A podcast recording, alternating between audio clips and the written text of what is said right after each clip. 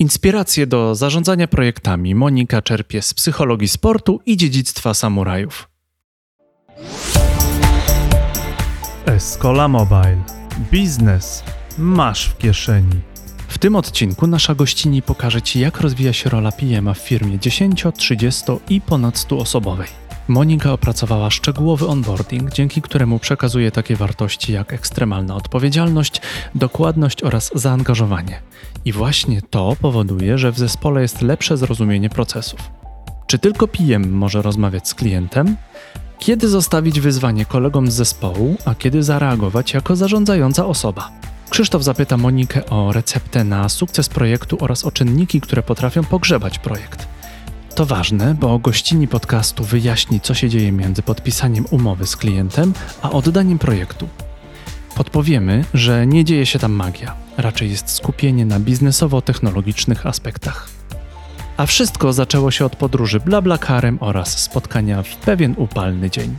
Jeśli słuchasz nas na Apple bądź Spotify, daj nam pięć gwiazdek i opinię o tym odcinku.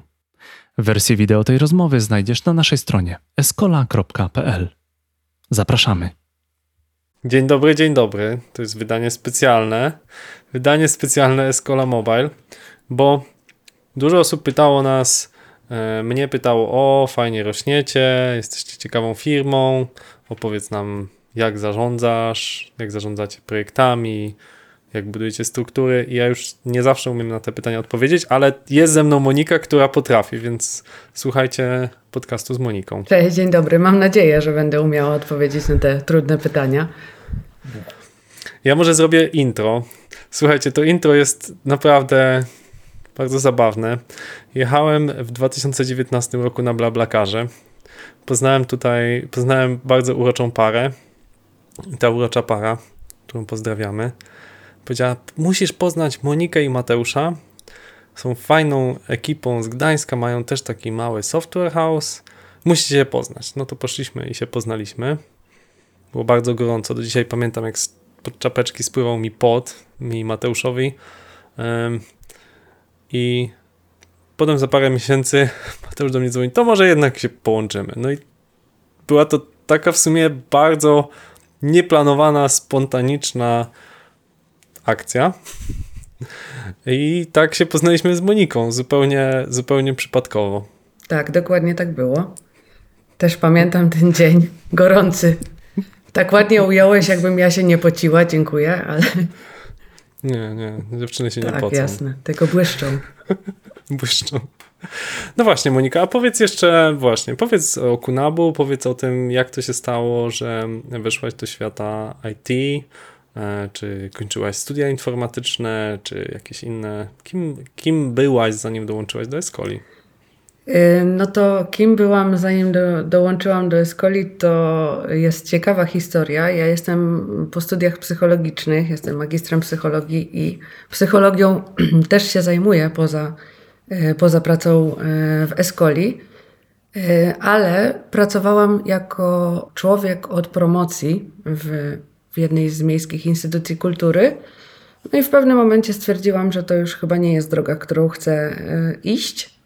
Mateusz prowadził wtedy Kunabu i szukał project managera. Przeczytałam ogłoszenie, stwierdziłam, że w sumie wszystko potrafię, ale nie potrafię pracować w, w I T, ale że mam takie podejście do życia, że jakby tak naprawdę jesteś w stanie wszystkiego się nauczyć, no to odezwałam się do niego i tak yy, zaczęliśmy razem pracować. To była bardzo fajna decyzja, bo tak naprawdę to jest taka branża, w której ciągle możesz się uczyć, yy, a ja to bardzo lubię. No i tak, no i tak, to, właśnie, to, tak to właśnie wyszło z Kunabu. Yy, no i w pewnym momencie stwierdziliśmy, że już trochę brakuje nam kompetencji takich yy, menedżerskich tak naprawdę, żeby robić coś większego, a mieliśmy ochotę cały czas się rozwijać. Chcieliśmy robić większe, fajniejsze projekty. No i stąd decyzja, taka zupełnie spontaniczna, bo, bo pewnie sami byśmy na to nie wpadli, ale los nas tak pokierował do, w objęcia Krzysztofa. Okej. Okay. To Moniko, dołączyliście do nas z Mateuszem w dwa tysiące dziewiętnastym roku. To było trzy lata temu. Tak. Mi osobiście w życiu, w moim trzydziestosześcioletnim życiu, to się wydaje, jakby od tego czasu minęła dekada. Naprawdę. Tak dużo się zmieniło. Kiedy przystępowaliśmy do tego połączenia, Escola miała, nie wiem, może dziesięciu programistów. Znaczy dziesięciu pracowników. Myślę, że nie było dziesięciu programistów, może było ośmiu programistów.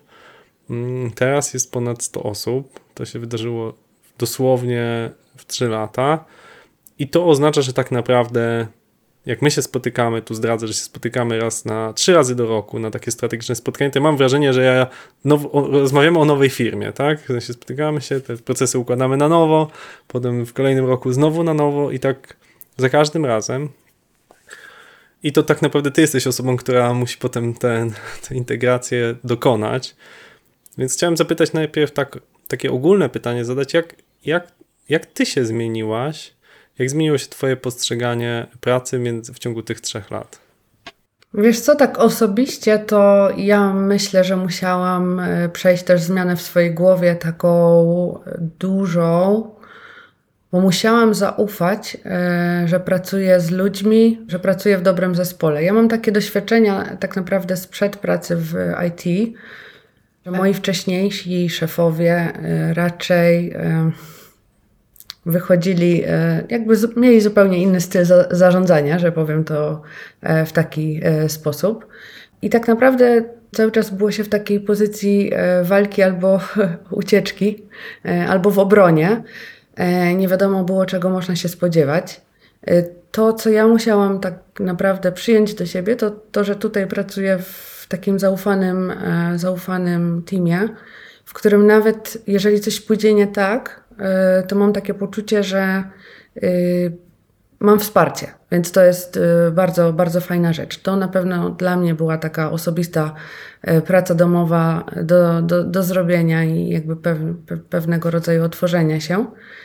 Myślę, że to głównie tak naprawdę było dla mnie ważne, bo jakby tak jak powiedziałam na początku, reszta rzeczy, o, o, o, której, o której ty mówisz, bo rzeczywiście przeszliśmy wielką zmianę e, i z małego zespołu staliśmy się zespołem dla mnie bardzo, bardzo dużym i, i z wieloma wyzwaniami, ale y, tutaj myślę, że najważniejsze jest bycie czujnym i obserwowanie tego, co się dzieje. Bo jeżeli jesteś czujny, jeżeli widzisz, co się dzieje, jeżeli nie uważasz, że już teraz masz całą wiedzę świata i, i tak naprawdę odpowiedź na, na wszystkie pytania, no to jesteś w stanie reagować na bieżąco na zmiany.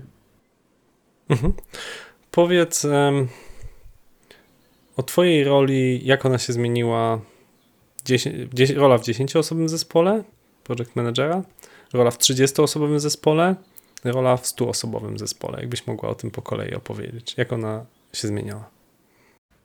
No wiesz co, ja myślę, że ona się jakby, skala, skala jest większa, ale jakby ja cały czas staram się ufać temu, co jakby czuję i, i też to jest fajne, że w managemencie mamy podobne podejście do, do prowadzenia firmy. Myślę, że każdy ma może troszkę coś innego, ale te korowe wartości mamy, e, mamy wspólne i ja też mam taką wolność, że mogę cały czas e, ufać intuicji.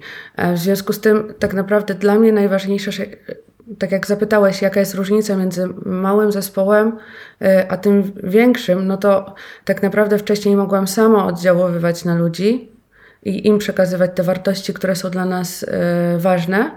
E, teraz moim zadaniem, e, moim zadaniem jest e, to, żeby mojemu zespołowi P M ów przekazać to, co jest dla nas jako managementu, jako osób, które zarządzają firmą, to co jest e, dla nas e, najważniejsze. Czyli ja muszę przekazać to im i oni muszą w to uwierzyć.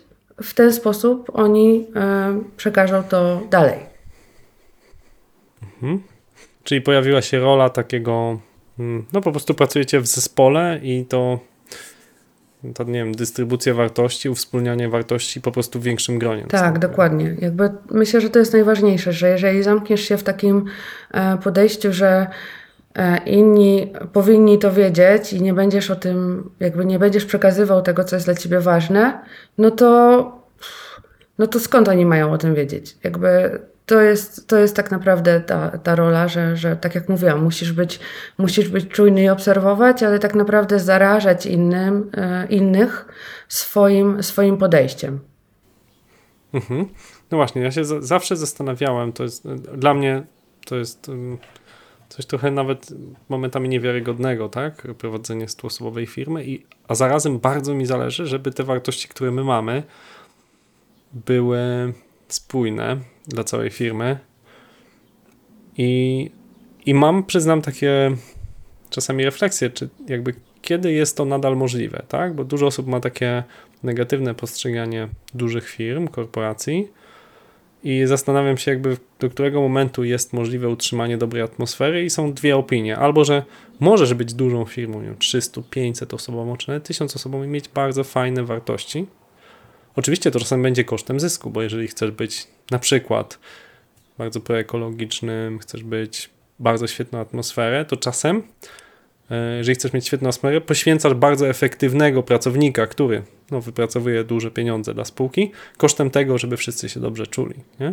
I, tu, I tu się pojawiają takie wyzwania, kiedy pytanie, kto decyduje o wartości spółki? Czy decyduje tylko zysk, tak?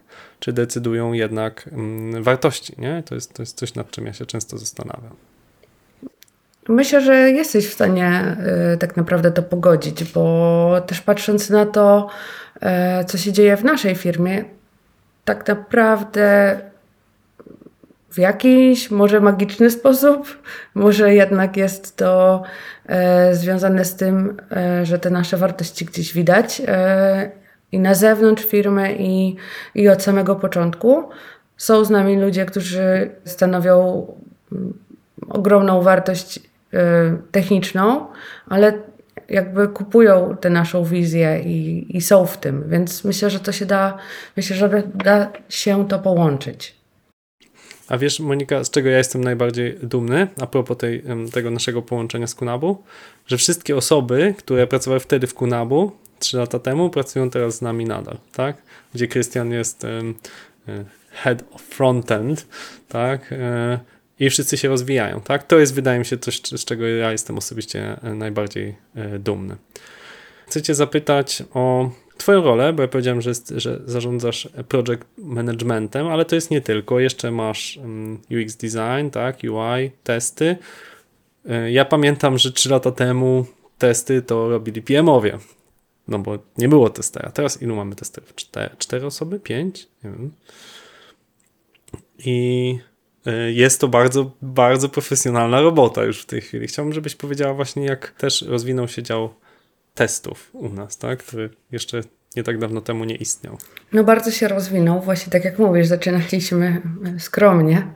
E, zaczynaliśmy skromnie, zaczynaliśmy tak naprawdę dzieląc się e, wiedzą tą, na przykład moją, którą ja, ja posiadałam z, e, z tego procesu testowania e, manualnego, no bo nie oszukujmy się, nie było to e, nic, e, nic więcej. E, To po pierwsze, z- zaczęliśmy więcej osób zatrudniać, zaczęliśmy to robić, e, tak naprawdę podeszliśmy do tego w podobny sposób jak do e, innych działów, czyli zaczęliśmy e, szukać e, dobrych procesów, które pomagają. E, zaczęliśmy też szukać zasobów w naszej firmie, bo okazało się, że mamy zasoby do rozwoju naszego działu testerskiego. Okazało się, że e, m, Tomek, programista, który zatrudnił się w naszej firmie, przez wiele lat pracował jako tester i miał ochotę dzielić się wiedzą właśnie w, w tej dziedzinie. W związku z tym, w związku z tym zaczął się nią, nią dzielić i, i też ten, te kompetencje zespołu poprawiać. Dodatkowo jakby my mamy też taką tendencję do tego, że sami dbamy o swój rozwój, więc na przykład nasi testerzy szukają sobie różnych kursów i nie robią tego osobno, tylko zazwyczaj jest tak, że umawiają się wspólnie na, wybierają dany kurs, który jest, który będzie spełniał wszystkich oczekiwania, robią go wspólnie w miarę w tym samym czasie i co tydzień spotykają się na spotkaniach, w których podsumowują, co do tej pory się nauczyli, co było dla nich ciekawe, co mogą zrobić lepiej, jak to wprowadzić do projektów. I myślę, że to też właśnie, co jest kluczowe, to to, że y, jesteśmy w stałym kontakcie pomiędzy y, testerami, headami y, technologii i że to nie jest tak, że nasi testerzy się czegoś uczą i oni y, nie mają tego, jak później wprowadzić do projektów. Tylko jeżeli e, jakby uznajemy, że jest to już ten moment, że możemy powoli na przykład coś wprowadzić do projektów, to wtedy e, pod opieką e, programistów zaczyna to być wprowadzane do, do projektów. Tak, żeby wszyscy mieli poczu- poczucie, że ten rozwój jest po coś, a nie, że ja się uczę dla samego uczenia się, co też jest super, ale tak naprawdę fajnie jest, jak to później można wykorzystać w prawdziwym życiu. Mhm. Rozwój jest po coś, to jest um, dobrze powiedziane i jakby tutaj też to, że dzielimy się tym raz na tydzień, jest moim zdaniem szalenie ważne. To jest to, to, to czyli to są osobne działa, spotkanie jest, testerzy się osobno spotykają, tak? Osobno designerzy, tak? I, i project managerowie, tak, tak, tak w tej chwili tak, to wygląda? Tak, mhm. dokładnie tak. Yy, mhm. My mamy w dziale project managementu takie co, co dwa tygodnie spotkania, gdzie rozmawiamy o różnych rzeczach, o jakichś wpadkach, o, o procesach, które właśnie y, są wprowadzane. Nawet ostatnio mieliśmy takie y, spotkanie, bo y, no sam wiesz, że jakiś czas temu wprowadziliśmy ten flow y, powstawania projektów, który jest super i według którego prowadzimy projekty i to ujmuje tak naprawdę wszystkie, cał, całe, całe cykl życia projektu. Od sprzedaży po, po, po development, po testy i tak dalej, i tak dalej. Ale jakby to nie jest tak, że zrobiliśmy diagram, który po wprowadzeniu go, czy po narysowaniu go po prostu przestał żyć, tylko nawet w zeszłym tygodniu mieliśmy właśnie spotkanie z działem P M, bo stwierdziliśmy, że dwa punkty, które są tam zapisane, są tak naprawdę nie do końca użyteczne i musimy popracować z, z headami technologii, żeby jednak to trochę zmienić, żeby dowiedzieć się, jakie jest ich odczucie na ten temat. W związku z tym ok, robimy procesy, ale to nie jest tak, że, że one gdzieś tam są, a życie, a życie mija, tylko rzeczywiście te procesy staramy się w ten sposób wprowadzać, żeby one nam pomagały i rzeczywiście stanowiły wartość dla firmy. Mhm. A powiedz, jakie są kluczowe wyzwania? Mówisz, że mamy, mamy te spotkania raz na dwa tygodnie, tak? No to są... Ja lubię pracować w tej metodologii, ten... top pięć procent i low pięć procent, czyli pięć procent, które naprawdę się udały i te, które niekoniecznie się udały i właśnie możemy na ten temat rozmawiać. Jak, przed jakimi kluczowymi wyzwaniami stoisz ty i twój dział? No, nasz dział ma takie ciężkie zadanie, bo mamy doprowadzić projekt w budżecie i czasie do końca, patrząc taką typową, typową definicją project managementu. Musimy zadbać o dobro, zadbać o dobro klienta, ale też zadbać o dobro firmy.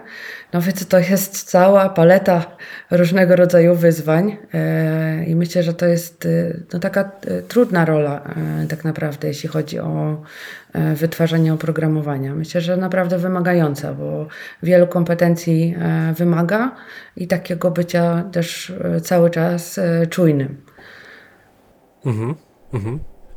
No właśnie, bo warto powiedzieć, może nie wszyscy nasi słuchacze wiedzą, że my realizujemy i projekty takie oparte o metodologii rozliczania za czas, time and material, jak i oparciu o z góry ustalone no, kwotę i czas wykonania, często obłożony karami umownymi. Mhm. Więc tutaj faktycznie te projekty drugiej kategorii, tak gdzie jest określony termin, określony budżet, są niezwykle wymagające. I w moim przekonaniu dlatego, że nie zawsze wszystko da się zaplanować.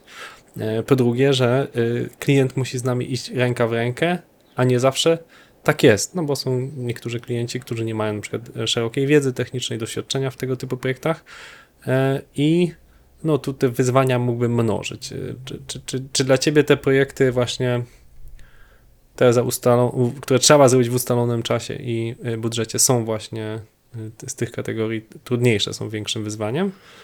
Wiesz co, to zależy, bo ja naprawdę, tak naprawdę, wiesz, jakby to, czy pracujemy w Fix, czy pracujemy w Diamond Material, zależy od projektu, tak? Uważam, że jeżeli, że możemy pracować w Fix, na Fix Price i to jest ok, jeżeli znamy całkowicie projekt, wszystko jest jasne, jest dobra dokumentacja, projekt nie jest za długi i na przykład klient nie może tak bardzo się zaangażować w, w proces wytwarzania tego, tego produktu.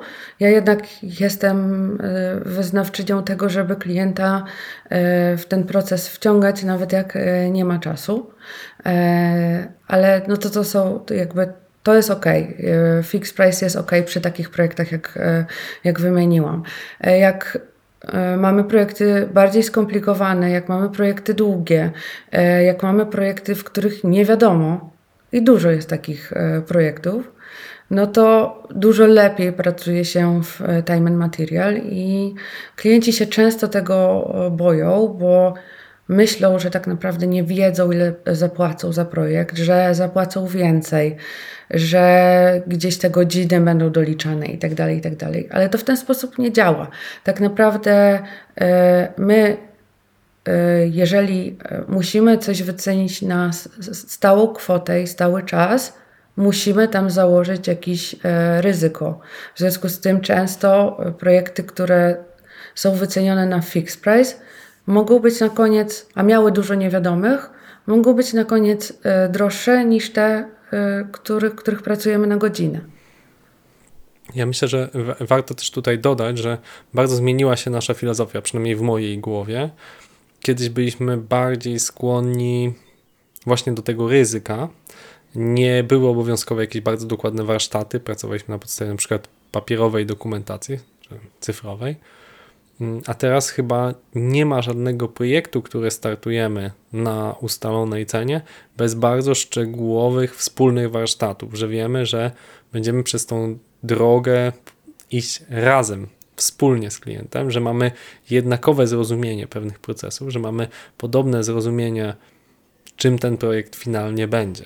I to moim zdaniem znacznie poprawiło nasz ten success rate, że wymogiem stało się takie poznanie się, porandkowanie wspólne z potencjalnym klientem i no, przez to obie strony unikają błędów, bo nie można mówić, że czy to my, czy to, że klient, tylko po prostu to wynika często z niezrozumienia, bo dla nas to jest setny projekt, mamy określone postrzeganie tego, dla klienta nieraz to jest pierwszy projekt, ale bywa, że jest to i też setny projekt, tylko na przykład w danej branży, której my nie znamy. I to, że my uwspólnimy wiedzę przed startem projektu, bardzo zwiększa szanse powodzenia. Tak, to na pewno bardzo pomogło. Wprowadzenie warsztatów to była super, jakby takich tak naprawdę obowiązkowych warsztatów, to była taka super rzecz, no bo szczególnie właśnie przy tych projektach na fiksie, które robimy, to to, to było nies- niesamowita wartość, bo to jednak tak naprawdę była, jest przestrzeń do tego, żeby pomyśleć, przerobić wszystkie funkcjonalności, zastanowić się, że, czy wszyscy to rozumieją, czy to są dobre rozwiązania. Więc to jest naprawdę super, super sprawa, no bo jeżeli na przykład umawiamy się na dane, dane wykonanie danego zadania i wycenienie go w całości, danego projektu, no to musimy znać tak naprawdę całość. Mhm, dokładnie. A powiedz, Monika, teraz o tej czarnej stronie tej pracy, czyli co sprawia, że projekty się nie udają? Jest takie powszechne przekonanie, pewnie podparte licznymi badaniami, że tam, nie wiem, połowa projektów nie mieści się właśnie w budżecie czy czasie, czy nawet jakaś tam większość. No gdyby tak było, no to pewnie Escola miałaby trudność z, z, z funkcjonowaniem. Wydaje mi się, że u nas jednak ten success rate jest dużo wyższy. Myślę, że z osiemdziesiąt procent mieści się w czasie i w budżecie. Ale jednak jest te dwadzieścia, które się nie udają, które się albo przeciągają, albo nie osiągnęliśmy założonych wyników i no właśnie, masz, jesteś najbliżej tego, co to powoduje. Myślę, że mm, brak zaangażowania klienta w projekt jest problemem dużym. Taki brak... Mhm. W... Takiej bieżącej komunikacji, tak? Tak, taki mhm. brak współpracy, często wychodzenie właśnie z takiego założenia, że e, zróbcie tak, jak jest napisane, e, chociaż na przykład inne rozwiązanie miałoby więcej e, sensu. E, praca w takim trybie e, niepartnerskim, e, bo to też, e, też jest trudne. Myślę, że no tak, to, to, to, to przeszkadza. Dlatego tak jak mówiłam o tym, że jakby dla nas jest bardzo ważne, żeby klient był w procesie. Nawet jeżeli pracujemy na e, fixed, fixed price, które zakłada, że klienta może nie być albo może nie być e, zaangażowany, to jednak staramy się go jak najbardziej w ten proces e, angażować, e, żeby, żeby on widział, co się dzieje, żeby widział, co powstaje, bo tak naprawdę to też bywa takim... E, Takim problemem, że jeżeli klient nie jest y, zaangażowany w projekt, no to na dobrą sprawę moglibyśmy się spotkać przy y, podpisywaniu umowy, a później spotkać się trzy miesiące później i pokazać mu nasz wytwór y, wyobraźni. Oczywiście trochę to wszystko, y, wiesz, ułatwiam, ale, y, ale generalnie no, mogłoby się tak wydarzyć. Ja myślę, że to jest duże, y, duże ryzyko, dlatego, dlatego y, staramy się klientów wciągać w, w projekt, staramy się jakby tłumaczyć też klientom, na czym polega proces powstawania oprogramowania, bo jakby ja nie powiem, że tak naprawdę to jest problem, jeżeli klient jest nietechniczny, bo dla mnie to nie jest problem i, i, i dla nas myślę, że to zupełnie nie jest problem, bo my jesteśmy od tego, żeby być ekspertami od wytwarzania oprogramowania i tak naprawdę, żeby wytłumaczyć to klientowi w takim e, stopniu, żeby, żeby on się czuł ok, żeby on rozumiał, co, co my robimy, przynajmniej na takiej stopie e, m, może bardzo, nie, nie bardzo technicznej. E, także myślę, że to jest ważne, żeby była taka gotowość klienta na to, żeby, żeby być w, w projekcie. No i, i tak naprawdę to, myślę, że tak jak patrzę wstecz, to te projekty, które były trudne albo nieudane, to właśnie były projekty, w których klient, albo klient się nie angażował, albo klient się angażował.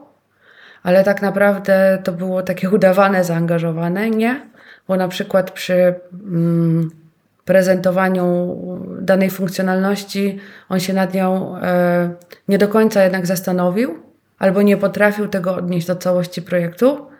I e, trzy miesiące później, kiedy na przykład projekt e, wydawał się być ukończony, okazywało się, że wracamy do, e, do funkcjonalności sprzed trzech miesięcy i ktoś mówi, ale dlaczego to działa tak, jak działa? I wtedy rodzi się pytanie, no co się stało? Przecież byliśmy tam razem. No i, i to, to jest jakby też mhm. trudny, mhm. trudny moment. Mhm. Fajnie, bardzo, bardzo ważne jest to, to co powiedziałaś o, o tej współpracy, że wspólnie to robimy. Myślę, że słucha nas i dużo project managerów i, i założycieli firm. Jest to cenna wskazówka, a jakbyś miała z drugiej strony powiedzieć, gdzie to stanowi właśnie o sukcesie projektu, tak? Zaangażowanie, współpraca to jedno. Jakie są inne parametry, żeby projekt się udał? Oj, no to jest ich bardzo dużo. To wymień. Jest ich bardzo dużo. Myślę, że dobry team, żeby rozumieć projekt, co mamy tak naprawdę do zrobienia.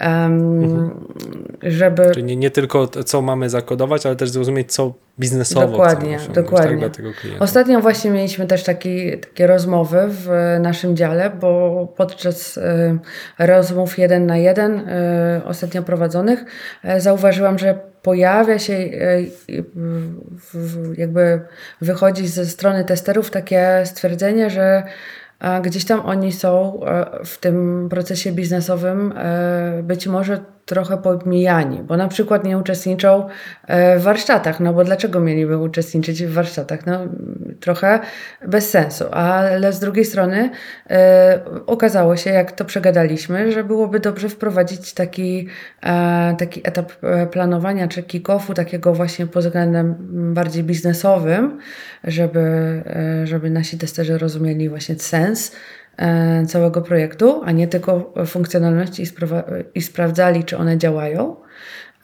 I zobaczyliśmy, że to jest właśnie luka, którą, którą mamy w tym naszym flow. Więc teraz od razu, jak to tylko gdzieś tam się pojawiło, to, to, to zaczynamy to wprowadzać do, do, do projektów. Więc myślę, że właśnie to zrozumienie, zrozumienie sensu projektu, to właśnie, żeby też programiści rozumieli sens projektu, a nie tylko to, co zostało napisane, jak ta funkcjonalność ma działać. No bo okej, okay, ona może działać, ale na koniec może nie mieć sensu.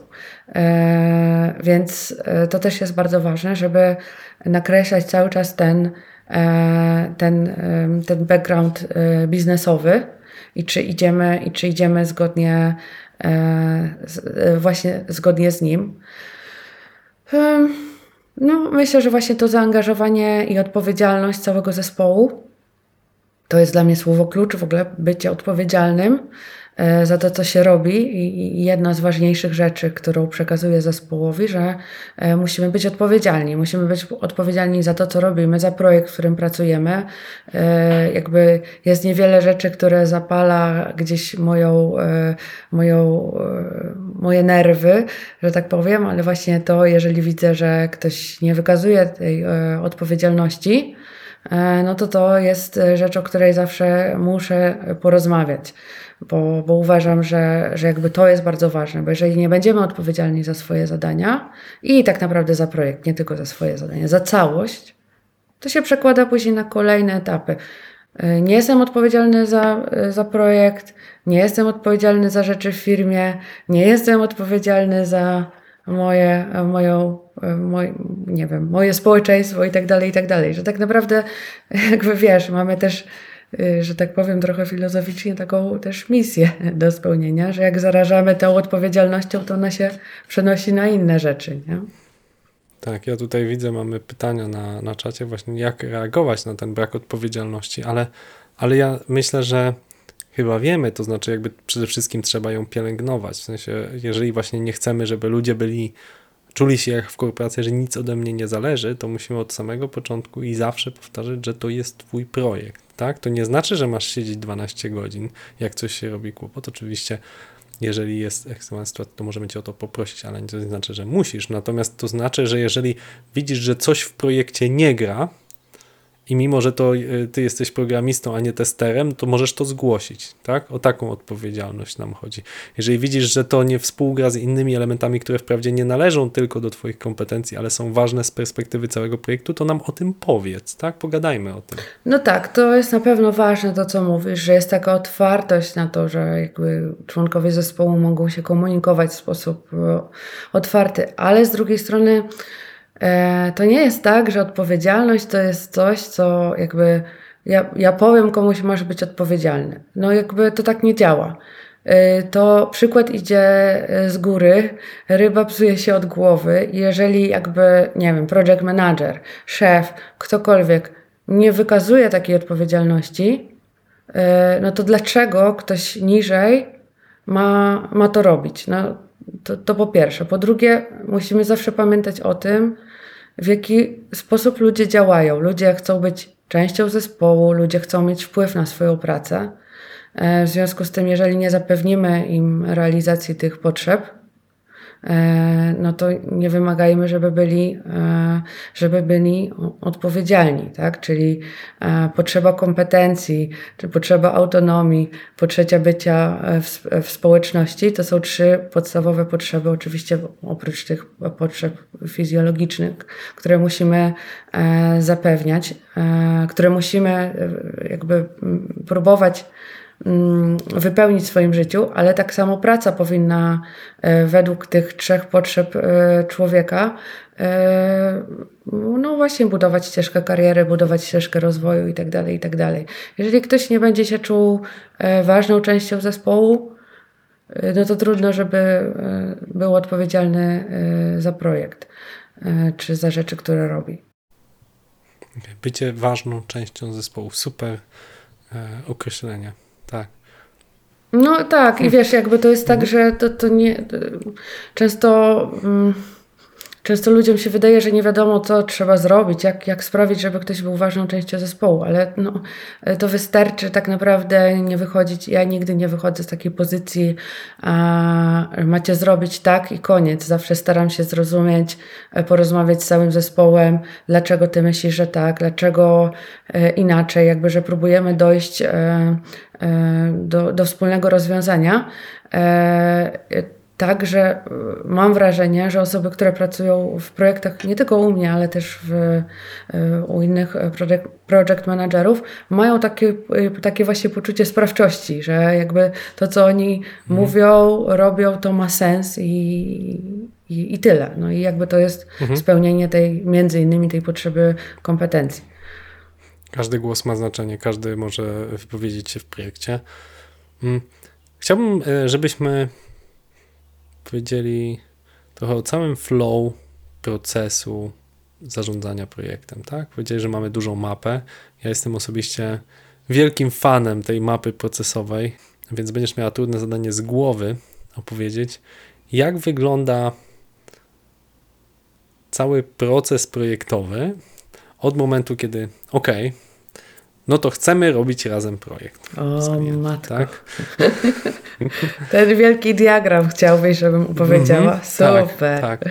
E, no to tak, na, na początku mamy to zbieranie wymagań przez naszych... Na, na początku tak naprawdę e, sprzedaż e, e, melduje się e, u klienta i starają się zrozumieć, o co w projekcie chodzi i zebrać e, informacje, żeby, żebyśmy mogli później zrobić jakąś pierwszą e, wycenę projektu. Oczywiście... W, zakładającą y, jakieś rozbieżności później, jakby nie wiążącą do końca, no bo y, pewnie bez, y, bez wielu y, y, informacji. No jakby ten etap y, jest po to, żeby klient w ogóle zobaczył, czy jakby chce z nami pracować, y, w jaki sposób my pracujemy, bo też sprzedaż y, tłumaczy nasz sposób pracy, naszą filozofię i czy jakby budżet y, mu się zgadza. Kiedy mamy ten y, pierwszy etap y, za nami, y, no to y, y, staramy się y, przekonać y, klienta, że bardzo ważnym dla nas i dla niego y, w rezultacie etapem będzie właśnie y, ten etap warsztatów, o, o którym wspominałeś, o którym ja też mówiłam, w którym tak naprawdę będziemy mogli poznać ten projekt lepiej, zobaczyć, co tak naprawdę jest do zrobienia i tak dalej, i tak dalej. No i, no i tak naprawdę to jest ten etap pozyskania leada, pozyskania, pozyskania projektu, przygotowania się na warsztaty, przeprowadzenia warsztatów. I jeżeli to wszystko się uda, w międzyczasie gdzieś tam planujemy zasoby, tworzymy zespół do tego projektu. I, i jakby przechodzi to w etap planowania, w których, w który już jest zaangażowana duża część zespołu, gdzie tworzymy dokumentację, tworzymy, wybieramy technologię, zaczynamy, jeżeli jest to już ten etap, kiedy właśnie stworzyliśmy dokumentację, stworzy, wybraliśmy technologię, e, mamy zespół, stworzyliśmy kanały komunikacji z klientem, no to zaczynamy dzielić projekt na epiki, na e, zadania, e, definition of done, tworzymy makiety. No jakby to są procesy, które idą niezależnie, no bo to różne, różne działy w tym uczestniczą, czy różne części zespołu.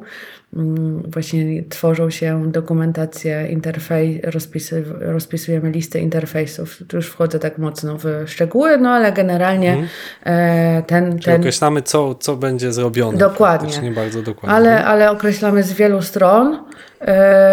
Nie tylko tak, że my sobie rozumiemy ten projekt, na przykład klient i P M i ktoś, tylko tak, że rozumieją to wszyscy z różnych stron. Także to jest bardzo ważny dla nas etap. No i później jest wdrażanie. Mamy oczywiście daily, mamy planowanie, mamy, mamy sprinty. My i tak staramy się, nawet jeżeli pracujemy na fixed price, to w tym modelu waterfallowym pracować bardziej agile'owo. Jest nam tak łatwiej. Wybieramy te, te rzeczy, wybraliśmy tak naprawdę te rzeczy, które nam pomagają i staramy się wdrażać do, do projektu. Mamy retro, retrospektywy, na których mówimy, co powinniśmy jakby w zespole poprawić, żeby było lepiej na, na później. No i zadaniem project managera oczywiście jest cały czas kontrola harmonogramu, budżetu w cyklach tygodniowych, kontrola budżetu i harmonogramu,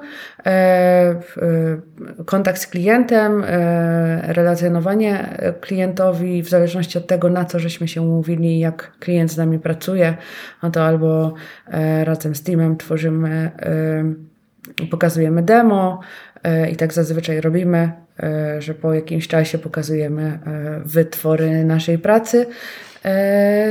No i później jest ten ostatni etap, tak naprawdę finał projektu, w którym oczywiście najpierw takie dokumentacyjne rzeczy, jak protokoły zdawczo-odbiorcze, prosimy o referencje, pro, prosimy o wypełnienie ankiety, zadowolenia bądź niezadowolenia z projektu, e, uzupełniamy dokumentację, jeżeli coś się zmieniło, to oczywiście też się dzieje na bieżąco, ale mamy, musimy uzupełnić y, y, też wszystkie dostępy w naszych tam tajnych y, programach do trzymania haseł.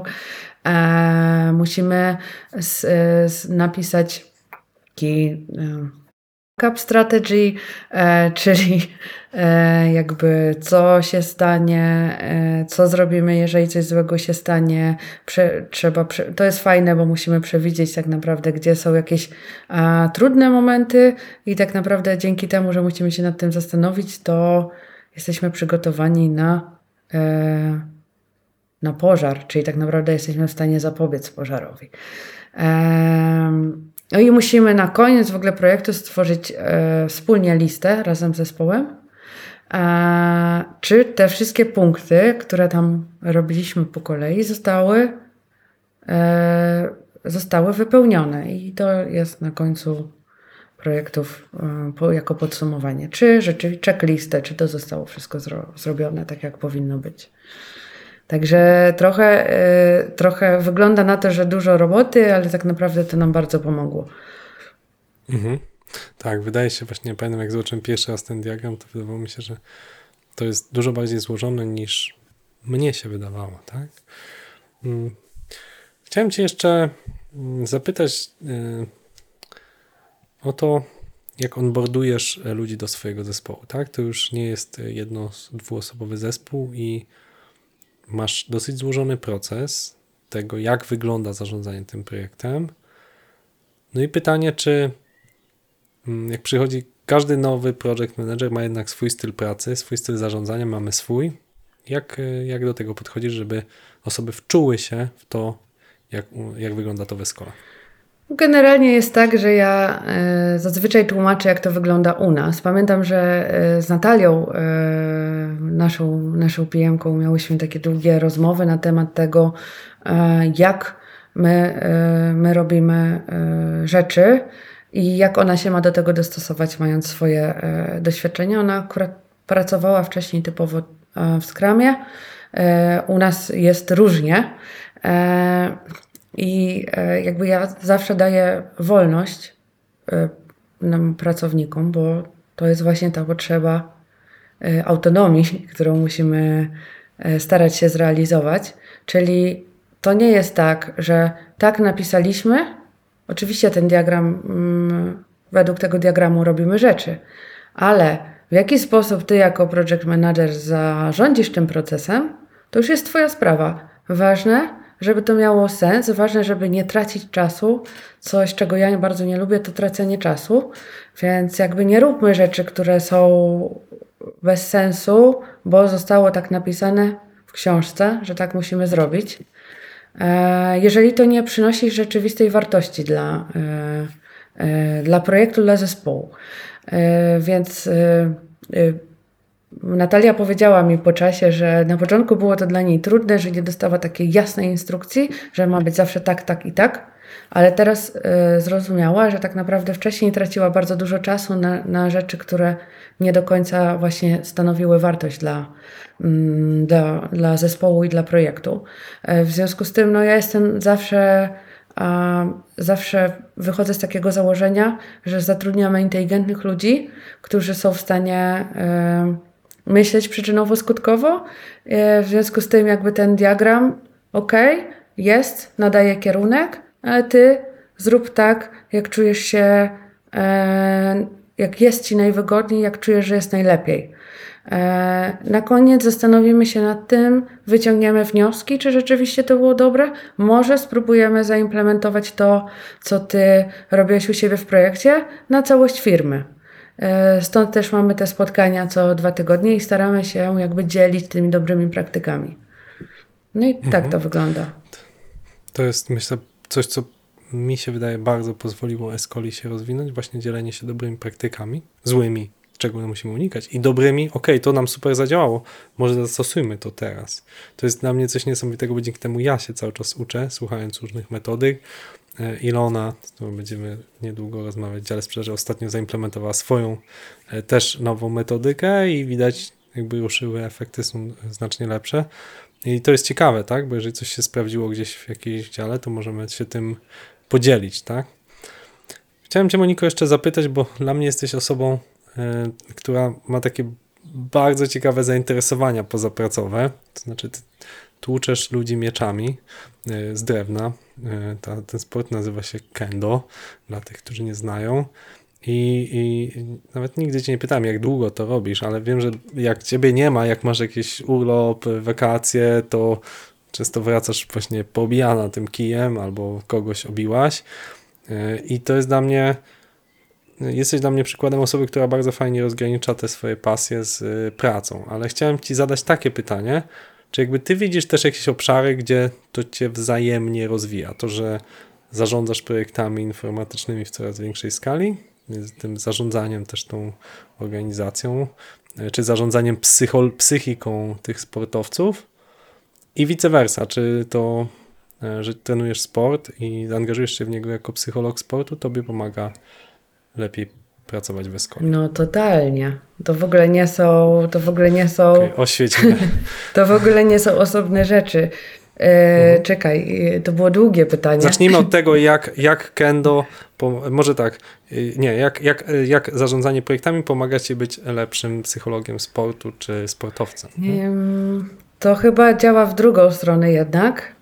Chociaż... Mhm. Może w dwie, rzeczywiście, masz rację, ale... Chyba jest mi bliższe myślenie, że to jednak psychologia sportu e, oddziaływuje dobrze na prowadzenie projektów, bo te wszystkie rzeczy, które mówiłam o potrzebach i tak dalej, i tak dalej, no to wiążą się z, e, wychodzą z mojej wiedzy tak naprawdę z psychologii e, i z tego, w jakiś sposób e, budować dobre zespoły, bo jako psycholog sportu bardzo dużo pracuję przy zespołach i staram się wraz z trenerami budować dobre zespoły w ten sposób, żeby um, korzystać z najważniejszych, znaczy tych największych umiejętności danej osoby, żeby, żeby korzy- jak najlepiej je wykorzystać, a żeby tworzyć dobrą atmosferę. Więc to totalnie się przekłada na moją pracę jako project managera. Z drugiej strony na pewno yy, w ogóle praca jako project manager, no to to jest praca, która jest obciążona często dużym e, stresem.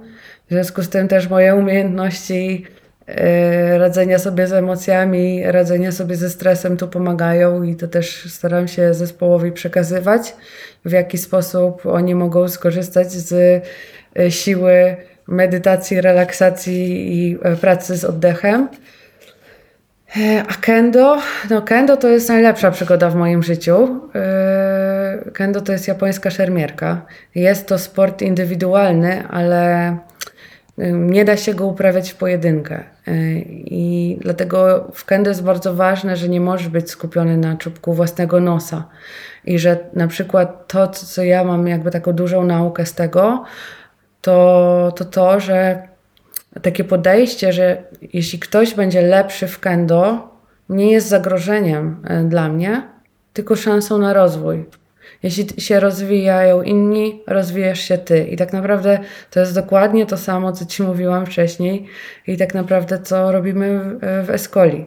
Tak? Jeżeli staramy się rozwijać i pozwalamy innym się rozwijać, to nie znaczy automatycznie, że ojejku, to znaczy, że ja już nie jestem wystarczająco dobra. No nie. Jakby... to wszystko razem e, może, może dobrze działać i rozwój innych e, jest dla nas tak naprawdę rozwojem. Jak cię słucham, jak opowiadasz o kendo, to czuję, że to była bardzo dobra decyzja, żeby Escola była sponsorem reprezentacji kendo w tym roku. Mm-hmm. Moniko, piękna rozmowa. Bardzo ci dziękuję za to, że podzieliłaś się wiedzą. Jeżeli będziecie chcieli Monikę coś podpytać, na pewno ją znajdziecie. Mam nadzieję, że Jędrzej będzie mógł podlinkować ten schemat zarządzania projektami, który naprawdę przyda się i początkującym, i średnio zaawansowanym, i nawet bardzo doświadczonym project managerom, żeby układać sobie procesy. Dzięki, Moniko, jeszcze raz. Dziękuję. Escola Mobile. Biznes masz w kieszeni. Dziękujemy za twój czas i za to, że spędziłeś go z nami. Wierzymy, że dzielenie się wiedzą to genialny sposób na zwiększanie jej ilości.